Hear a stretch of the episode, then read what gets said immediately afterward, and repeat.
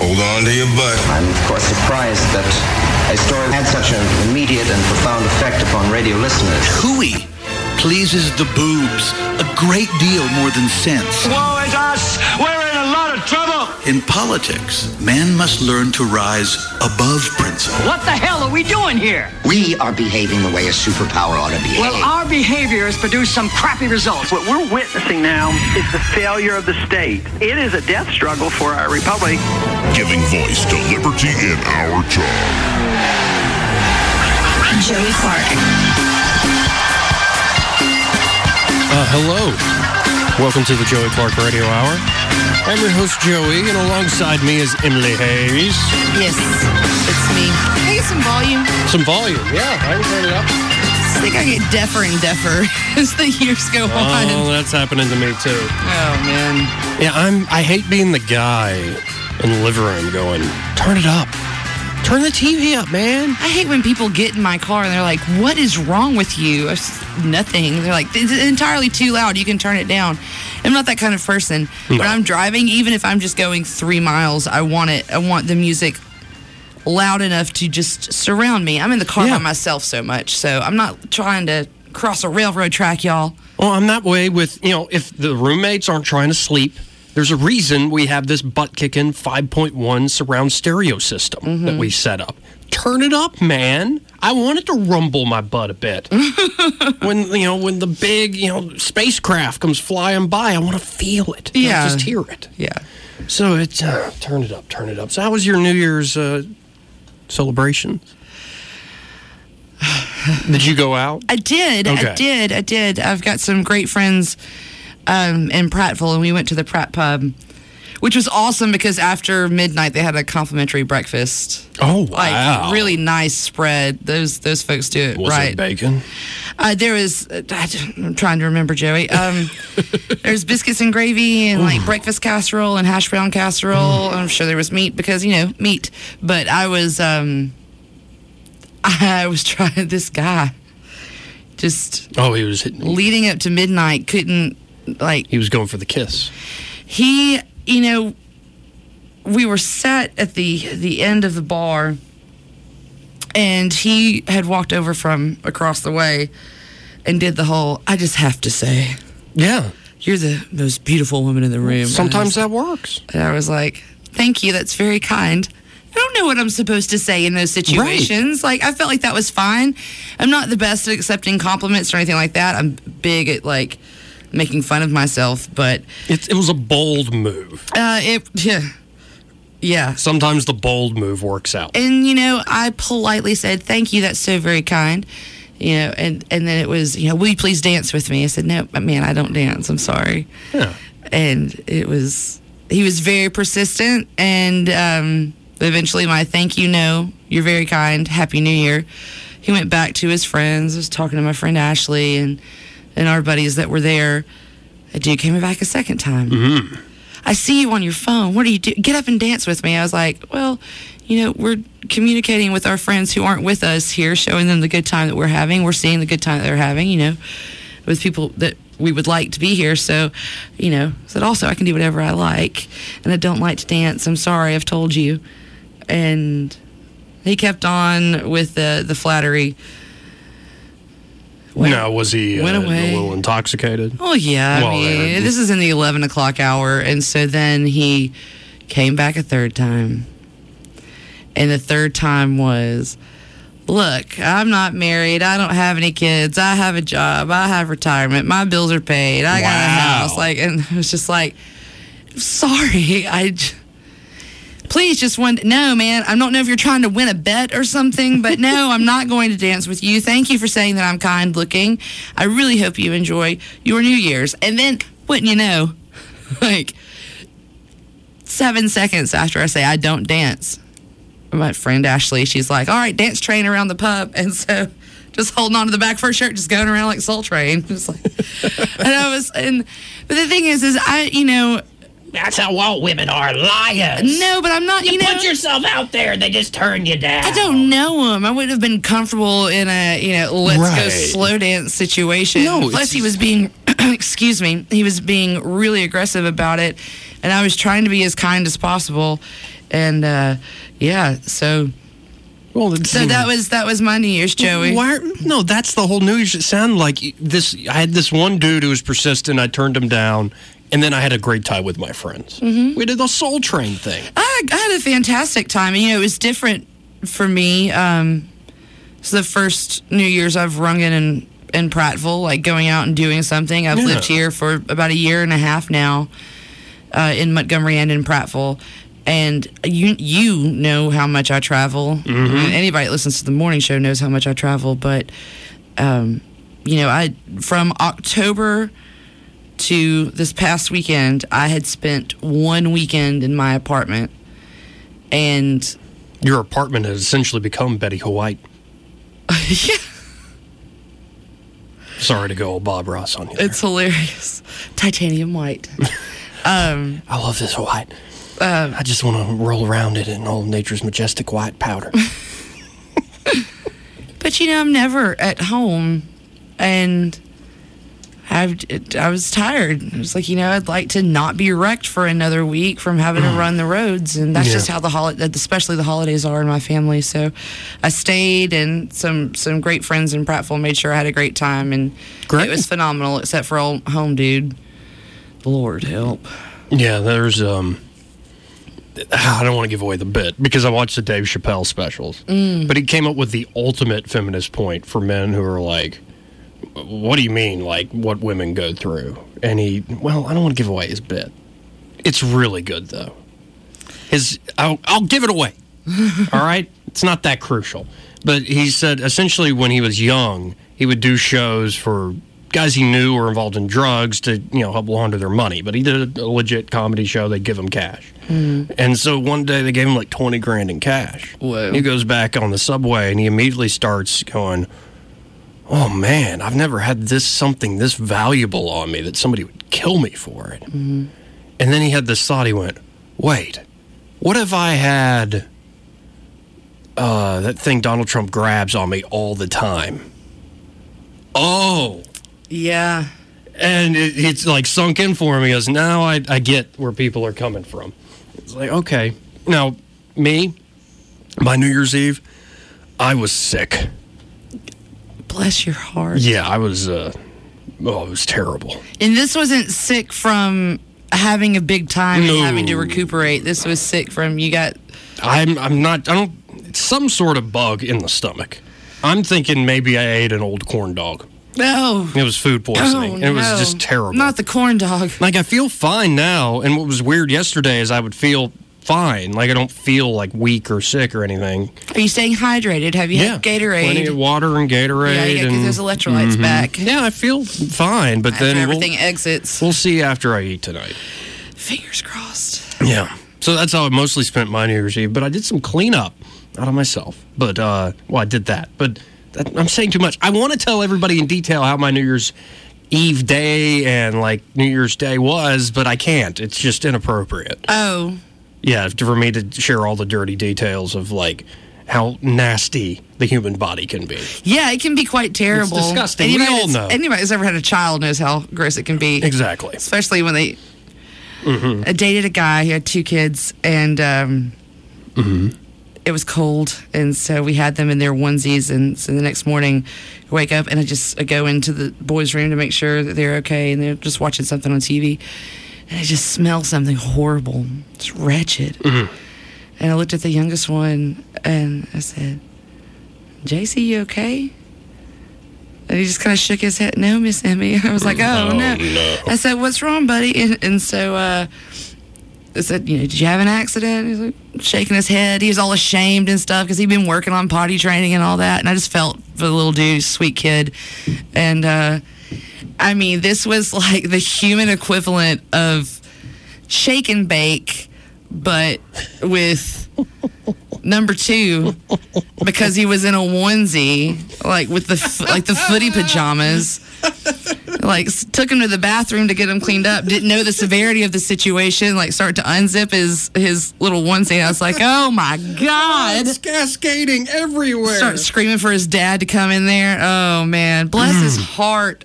Oh, but nothing, nothing is just so sad to see a kid who's working so hard on being potty trained Right. have an accident. Oh, I feel so bad. For, I'll never forget that. So I don't know why I shared that. The, the body is gross. Yeah, it, it can be, but you know we we overcome it. I we rise above cleaned. it. I cleaned my apartment since I was home. Um, I cleaned my apartment from top to bottom because I thought, you know, I'm going to go out New Year's Eve. I have New Year's Day off. I don't want to spend it cleaning the apartment. The apartment needs to be cleaned. Like it needs to be vacuumed and you know Windex. And I have cats, and so if you don't stay on top of those ghost hair balls that just the fur balls that roll around, Yeah, you could be piles up. Yeah, you could make a fur coat out of them. But so I did that, and then I rested, and I went out, and then yesterday, a very kind soul dropped off Pedialyte and a handful of Gatorades at my door. because your bones hurt. yeah, my bones were hurting. See, you were kind of sick from the having fun. I wouldn't say I was so much sick as Just uh, yeah, I've been. you're not an amateur. I'll put it that way. I was about to say I'm not proud of this, but I have been in worse off situations Right. Oh, yeah. and still had to be fully functional the next day, which I don't do that much anymore because I'm an adult now, kind of, sort of. Right. It's a lie. It's a lie. No, but I have uh, something we brought up, and I really brought it up as a joke the last time you were on the show. Mm-hmm. But Mariah Carey, I told you that she was reinventing herself. I don't that want- she would be redeemed, and in fact, ladies and gentlemen, and all those in between, Mariah Carey went out on New Year's Eve and she killed it. She killed it. But she still had like a full on diva moment of, where's my hot tea? Yeah, but that was a joke. That was her being self-aware. She's just, she is just too roller coaster for me. Give me Taylor Dayne. No, I like Taylor Dayne. Taylor Dayne's amazing. I'm glad you introduced that to me. I'm happy to have done that for you, that- Joey. I, but I'm just saying that Mariah Carey, she brought herself back from essentially. She's gonna have to, or her long-standing gig of New Year's Eve is gonna be given away. Well, she's she's the voice of a generation. Oh God, Like the voice of an angel. no, Joey, No, no. I mean, how can you argue with this? I mean, she's constantly from the early '90s to the early 2000s to today, managed to reinvent herself and stay relevant enough to be able to do a New Year's Eve celebration concert.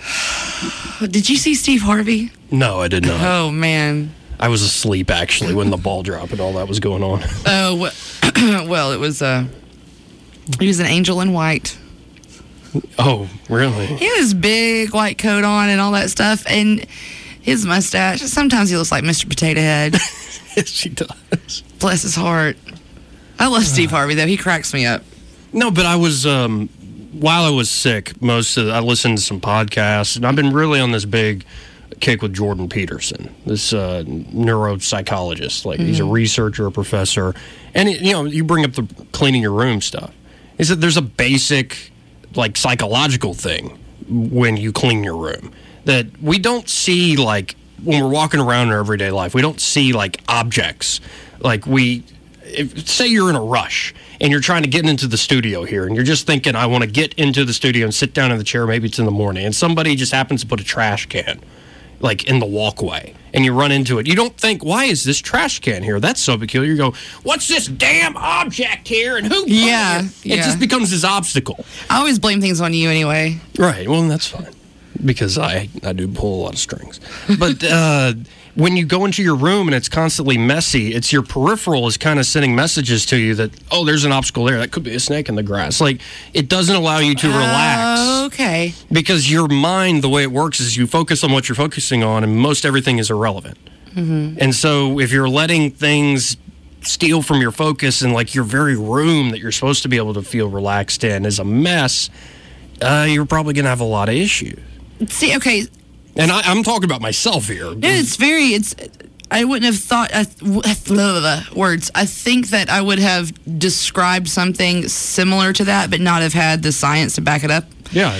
Because my thing was, is you know, I had a pile of laundry over here, and I had a stack of books and DVDs that hadn't been put up, and I had multiple bottles of Gatorade, and just And it creates obstacle after obstacle and I, after and I knew and I knew that you know I've got an extended amount of time at home. I never get that ever.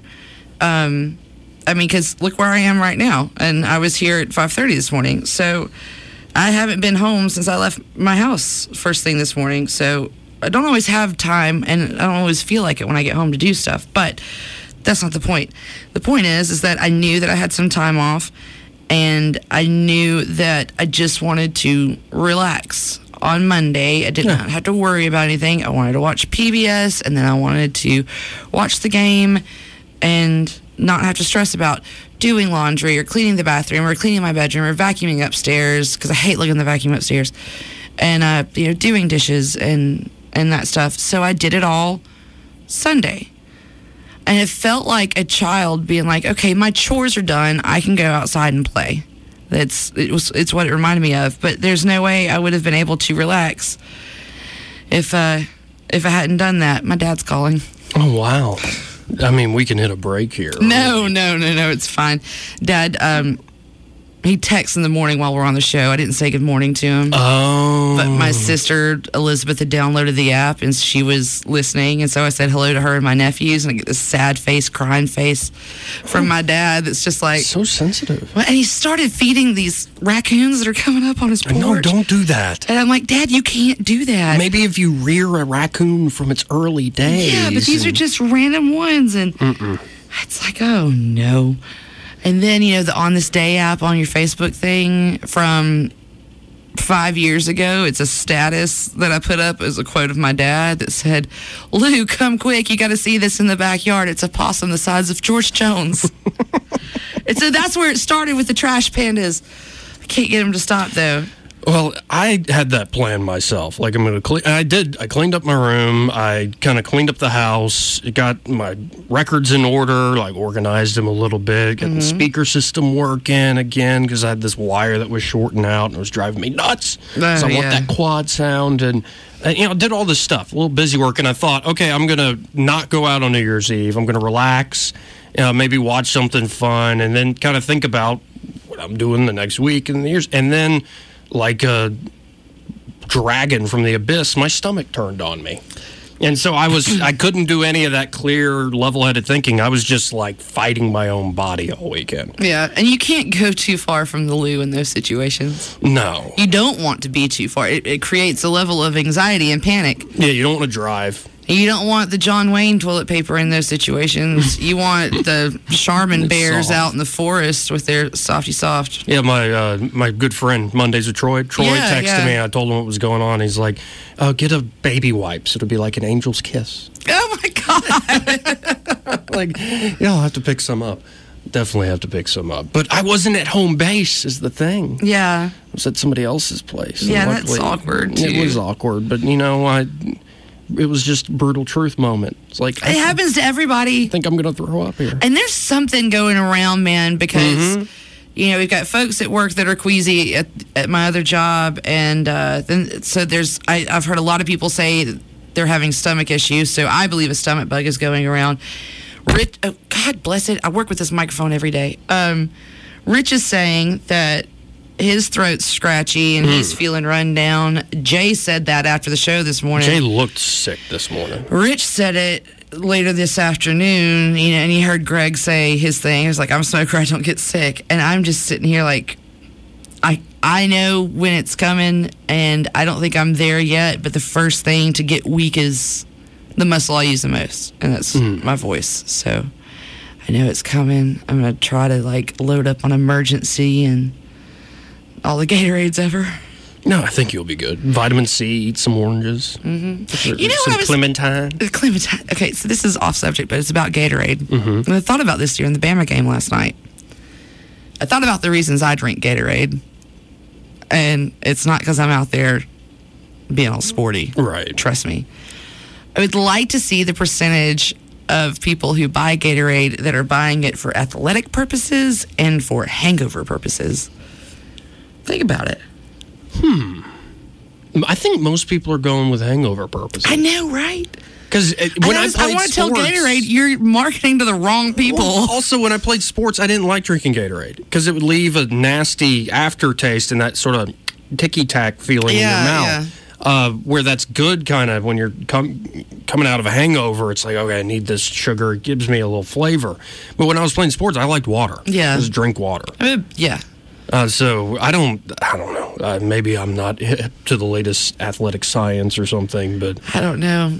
I don't know. And the colors kind of change and stuff. Yeah. I have no idea what flavor Gatorade I like. I like the blues. I like the blues after I went I went to a doctor and um, I was super sick and he said, you know, do what I say or I'm putting you in the hospital. And he was telling me what to buy and he's like, go buy a bunch of Gatorade, Powerade, whatever you like. He's like, just don't get the red. And red's always been my favorite, like the fruit punch kind of stuff. Yeah. Um, and I said, why not the red? And he was like, it was an ENT. And he said, Oh, yeah, that'll mess with it. he said, if you get the red, you know, if you cough and you see a little red and it's from the Gatorade, you're going to think it's blood, and yeah. think it's something worse. But so now I'm all hooked on the on the blue Gatorades. Now- and the best Powerade is the one with the white label that's that light blue. It's so good. Now the this one was I don't even know if they have it still, but it was and it's a divisive flavor. And yes, folks, I thought about should I do this epic New Year's you know New Year's show where I'm like laying out a mission statement for the year to come. Eh. Ah, bless No. it, as you say. I'm just gonna have a relaxed show with Emily. And and I'm glad I saw you this morning. I was like, yeah, let's just do that. Yeah. Because I, I almost drove myself into the ground on Friday's show with everything going on. I talked about Ben on Wednesday, It's- and I just was I was at my wits end. I, I came up to like 15 minutes left on the clock. Like I don't have anything. I'm I'm done. We went kaput. through we went through the ringer. Um, And- we truly did. And so, uh, this flavor, cucumber lime. Love it. I love it too. Love it. It's perfect, you can't when drink you're too much of it though. Right, but that's what it's good when you're hungover. Yeah, it's oh, it's great. It's crisp, and it's a little. It's doing this, but it also has this, and it's just like a little flavor dance in your mouth. Yeah, that's so good. It's so good. So you know, we could talk about uh, Black Mirror, new season out. Okay. You have you watched that much of that show? I've seen a few episodes. I'm a huge Twilight Zone fan. And it's kinda so like that. yeah. So I've seen a couple of episodes and I like it. But let us remember, I do not have cable internet in my house oh, okay. because I'm never there. Right. Why am I going to pay? I'm never there. Right, why and I pay love, for and I love PBS. I love Antiques Roadshow. I'm 78, y'all. Right. Right. But what we're going to talk about after this break Yeah. is uh, the passing of, of Rick Hall, who died to well, I guess today at 85. Yeah. After Um, after fighting cancer. Um, Yes. Uh, and that I can't imagine. Anytime fighting cancer is tough, but near the end of life, I mean, the body's already weakened a little bit. Yeah. Unless you're some Superman. And uh, that it's just incredible. It's one of the toughest battles of his life. But Rick Hall, we'll get into this after the break, was one of those guys. Um, what made me think of this Jordan Peterson guy I've been listening to and reading, where he said where true creativity comes out of when you have one foot in the known, where you come from, uh, and you know what you're good at. You you know the sort of frame of value, your value system, or your your knowledge about yourself, what your talents are. One foot in the known, one foot in the unknown. Like whether it's fighting with a disease or fighting with trauma from your past. In the case of Rick Hall, his mother left him when he was five, left the family, so he's raised by a single dad and a pretty, you know, here's sharecroppers in Mississippi. Right, not an easy life, and he had all sorts of bouts with alcoholism and love affairs gone wrong, and and so you and one foot in the known, one foot in the unknown, and as you move towards time, that's when creativity comes through. And Peterson talks about music is probably the only thing that captures that abstract idea. That you know, when you listen to a song, you go, okay, I kind of know where this is going. I'm familiar with the notes, but it surprises you. You go, oh, the change there surprised me. Like a day in the life. The first time I heard a day in the life Yeah, from the Beatles. yeah, and it it, it kind of takes you from okay, I like where this is. I know these notes; they're very familiar. They're almost like this primordial thing where it's speaking to me in a way that I don't even have to think. It's like, oh, I just feel the music, and then it changes over time. So it's constantly surprising you. And it's one thing to listen to music, but to create it is also that project and that process. And uh, Rick Hall is one of those guys I think who straddled sort of the, the light and the dark, the known and the unknown. And out of it came a man who created uh, all sorts of incredible music. And this is one of the first hits, I believe, for uh, Rick Hall and Muscle Shoals and Fame Records. This is, a, I believe he found Arthur Alexander. And folks, don't just listen to me. Go find the Muscle Shoals documentary if you can. Yeah, I own it. It's amazing. It's remarkable. But this is Arthur Alexander. You better move on. The song was covered by the Rolling Stones, the Hollies, so many other artists. and he heard them just randomly one day. I think people forget that he helped write songs too, like for Brenda Lee, for Roy Orbison. Yep. So many. So we're going to go out to You Better Move On. But we'll come back, talk more Muscle Shoals, all the great music that came from there. Listen to the Joey Clark Radio Hour. Alongside me tonight is Emily Hayes. We'll be back right after this. But who are you to tell her who to love? That's up to her. Yes, and the Lord above. You better move on. Joey Clark. Well, I know you can buy her fancy clothes and diamond rings.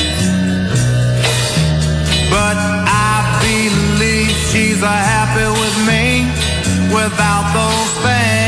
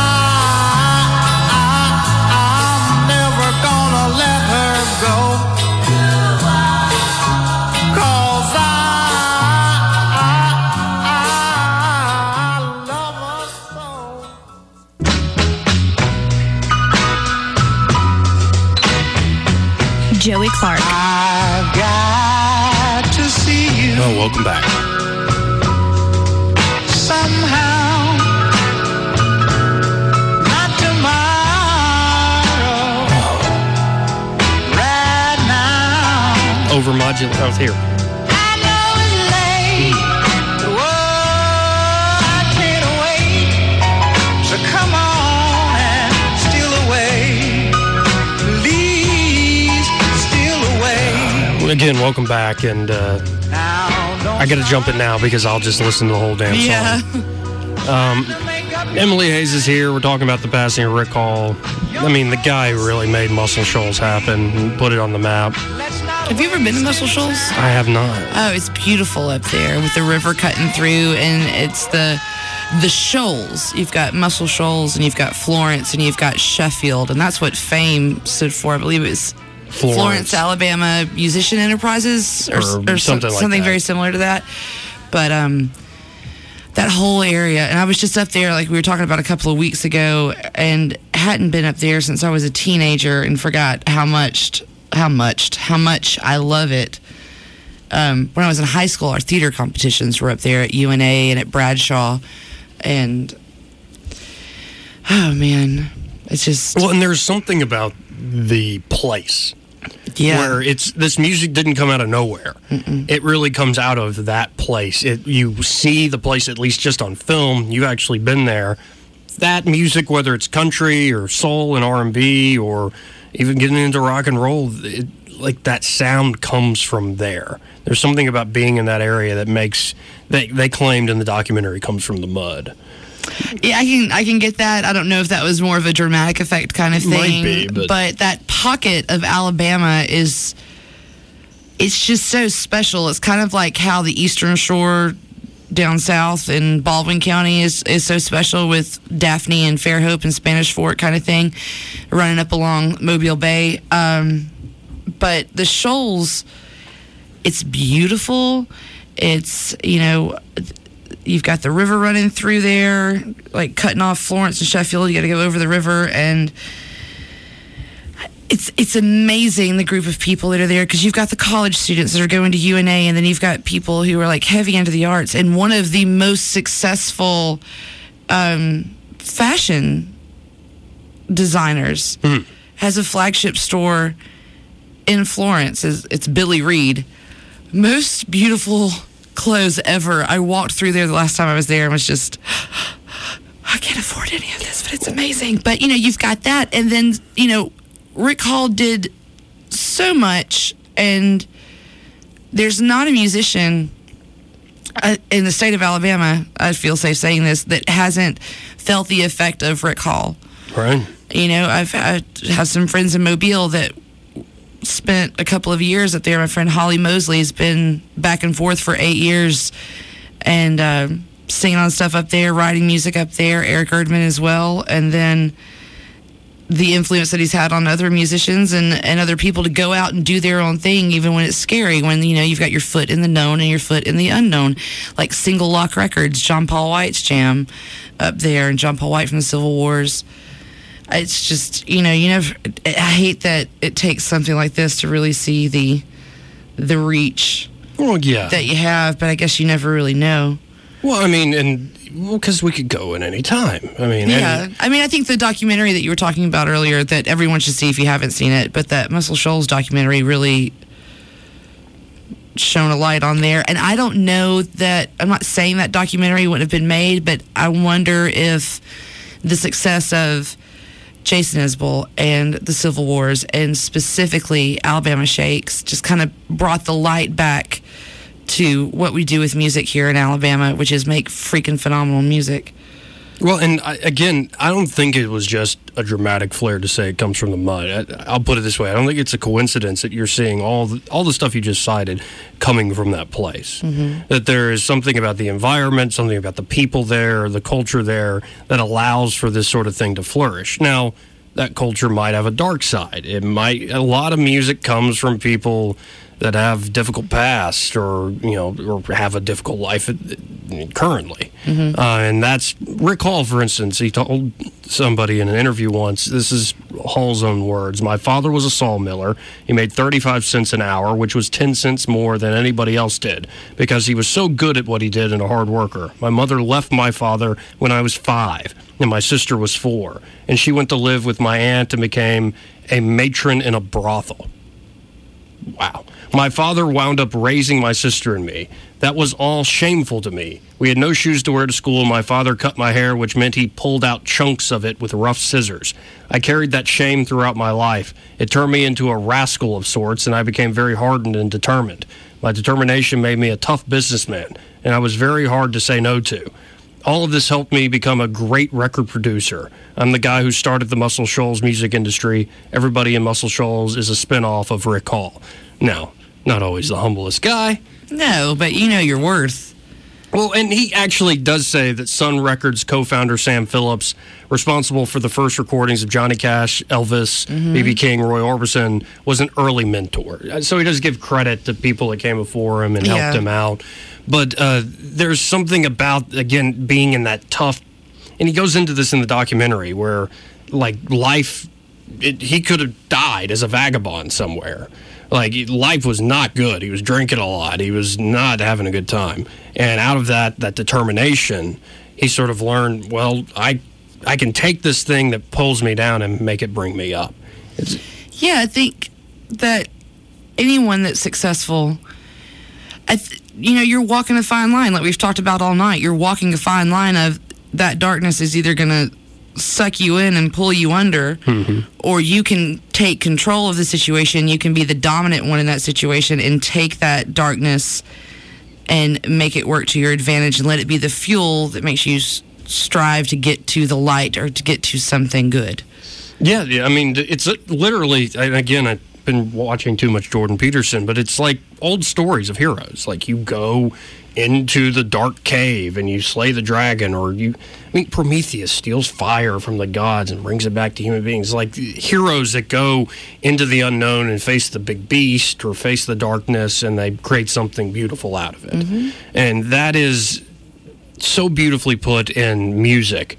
Um, and again, I don't bring this stuff up because oh, it's trivia, it's Alabama. I mean, all important, mm-hmm. but it's these things that are done by people like Rick Hall and all the artists that work with him, it's like almost modern myth making. And I use that myth in a good way. Mm-hmm. That you're seeing these, you look back and go, wait, all of that came from there?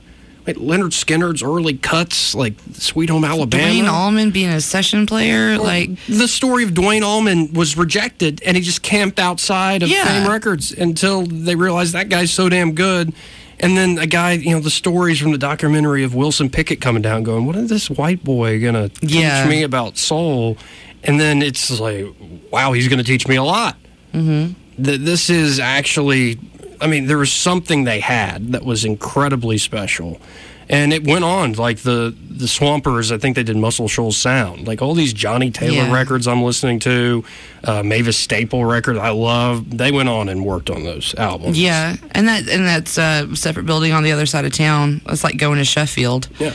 Uh, and where fame is in Muscle Shoals, and it's so it's so weird because you know people like me and you and and those that are so into music and the history of music and where it originates and where it comes from and what influenced it and what difficulties people had with this and what successes they had out of what area, like how we can't I feel like you and I are the kind of people that can't just listen to a song that we really like and not want to know more about the process that went into it. So knowing all this stuff about fame, how legendary it is, how legendary that building is, and everything that's going on. You know, when you pull up in the parking lot next door is a uh, Domino's or a Pizza Hut, and ac- Right. yeah, and across the street is a Walgreens and an auto parts place, and you just kind of stand there and you're you know looking one way and looking at this building and all the history that's happened here and all the amazing music that's come from it and the phenomenal musicians.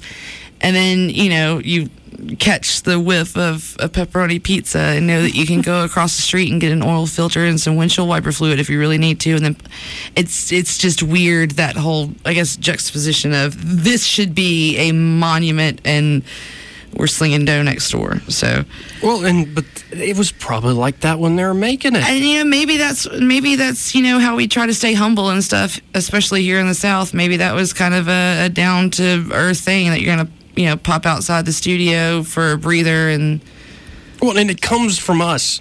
It's not like, oh, I want this vinyl record. Like, I want the actual object. Mhm. No, I want the magic of the music that that thing can, that object can deliver to me. Yeah. It's like, I want to see where fame records and all this happened. And you realize, I don't imagine, because I haven't been there, but you realize that it's not, it's the people interacting with the place. yeah it's it's the ma- the magic is not the building the magic is the people that have have come through the building it's not huge you know Right. you think about uh, record labels and stuff, especially now, and you know, like how. And they had a deal with Capitol at some point, but the Capitol Records building is so iconic. Mm-hmm. You know, just stacks and stacks and stacks, and just the process everything goes through now is.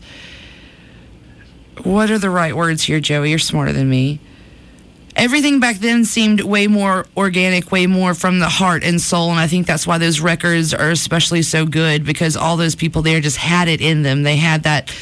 That they needed to make music. We've talked about this before. How you're an artist and you've got to get your art out, or it just bottles up inside you and will drive you crazy. Oh no! But I but know what now, but but now it's every, lot of- everything's so formulaic Well, and this happens with everything. Uh, somebody organically is a great way to put it, spontaneously, because they have their foot in the known and the unknown, and they just go for it, and something incredible comes out of it. They take that hero's leap into the unknown. Uh, other people will go, "Oh, that is a formula, and I can copy that formula." Yeah. I mean, I just saw an interview with George Lucas talking about that. How that you got a lot of people who didn't realize no, what Lucas did in those movies was create an incredible mythical tale. He had all these, you know, different things he had studied in film and in reading, you know, classic books, and he brought it into this world of, you know, spaceships and lightsabers and different Yeah, like fighting. a western in space. And so what a lot of people saw was spaceships and lasers and all this sort of stuff. They didn't realize it is a western. It is a character story, a hero's journey at heart. Yeah. And so you had a lot of copycats that were crap space movies. Mm-hmm. In the same way with music, you get folks that oh, oh, that's a formula that I can throw a bunch of money into, get a quick return, and you know that's part of the process. That we as much as we'd like to think we're going to be heroic in life and we might have those little moments where we are, a lot of times we're going, well, it seemed to work out for that other person. let me copy that. And there's a lot of that going on. Yeah. Imitation is our game in many There's, ways. I, there's so. Um, That's why we talk about I, it. I tend to gravitate more towards those those smaller labels and those things that are starting out like fame that aren't any bigger than fame and, and quite possibly smaller than fame and making amazing records. Um, like communicating vessels out of birmingham. I've seen that studio. It's not huge but it's beautiful. It's it's so well done well constructed. It's done by musicians so they know exactly you know what would they want on the walls here and how this room needs to be set up to feel cozy and comfortable to make Yeah. music in it's not just some sterile environment and then there's uh, this is american music there is single lock records there's a lot of great stuff to check out that you know you think of what he did in the beginning with fame having the deals with atlantic like i don't I, well, he was able to reinvent himself. yeah, I don't know if I'm so far out of it now. You know, when when it was my full time job or whatever, it was very very well versed on everything. But I don't know of any labels that are like, okay, you're signed and we want you to go record your record here. Hmm. You're sending me to Alabama. Well, yeah, we're sending you to Muscle Shoals. Trust. Because they have the magic down there. but it's and we were talking about Skynyrd and how uh, there's a lot of people that when they hear the line in Muscle Shoals, they've got the Swampers. They have n- no idea what they're saying.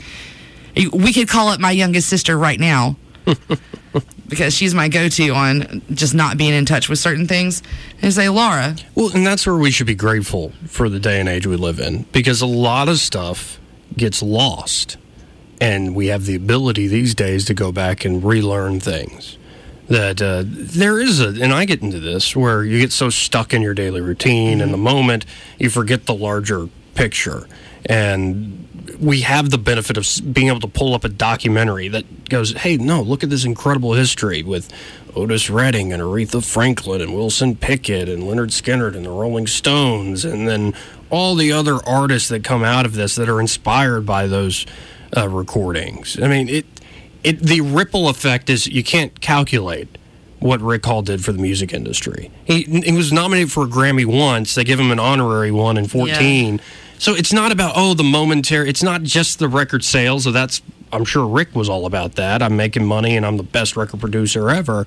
But it, in the end, it becomes this legacy of, okay, beyond the making money in the moment, because you can't take stuff with you, beyond all that stuff, we actually inspired people and made people feel good in the middle like, steal away. I can't hear that Jimmy Hughes song without thinking of a specific time in my life when I was very heartbroken.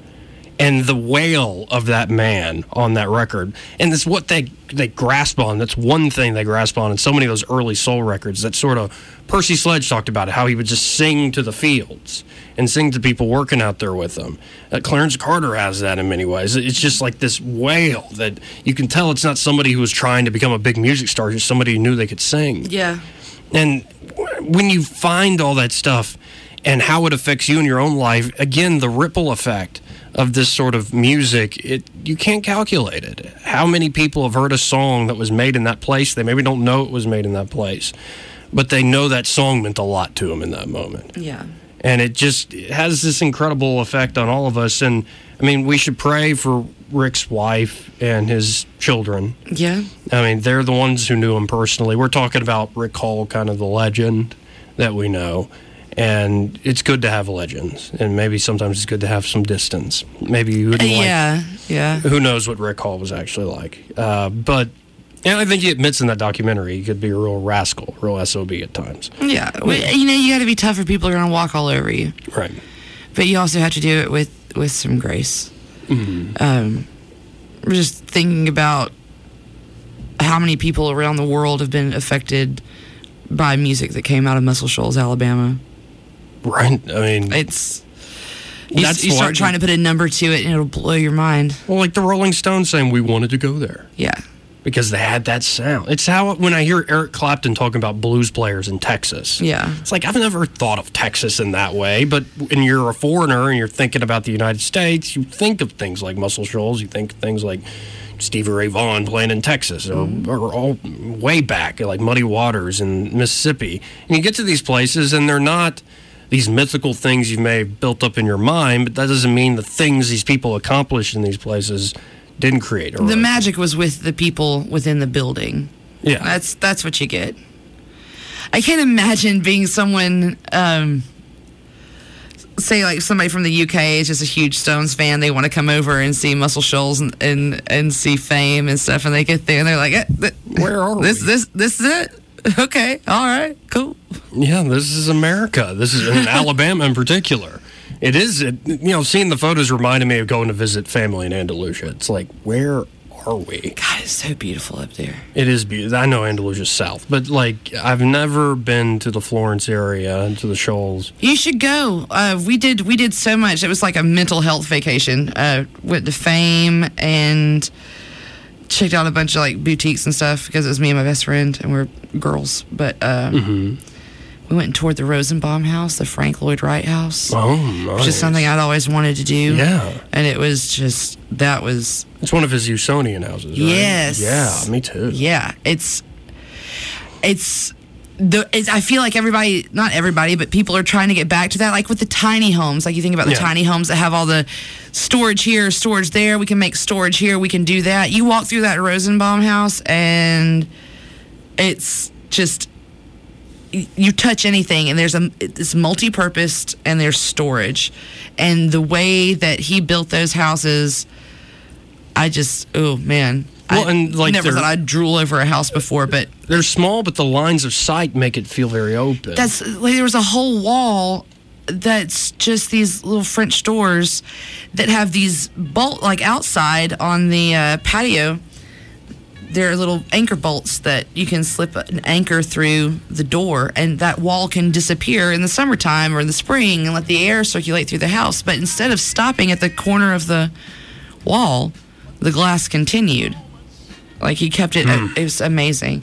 But all i feel like this is going to turn into a you need to go visit the shoals psa but you should everyone should visit everything in the state know what's going on in alabama it's amazing Well, and if you can't go visit here and now, and maybe you have plans tonight, at least put on a record, your favorite one from Muscle Shoals. Look it up, and just wait. put on a record watch the documentary enjoy yourselves, and remember the the glories, the legendary aspects of Rick Hall. And rest in peace, Rick. Well, Emily, thank you for joining me. i'm glad we're going out on this one Me too. Clarence Carter, Montgomery's own. I'll be back tomorrow night. Talk to y'all later.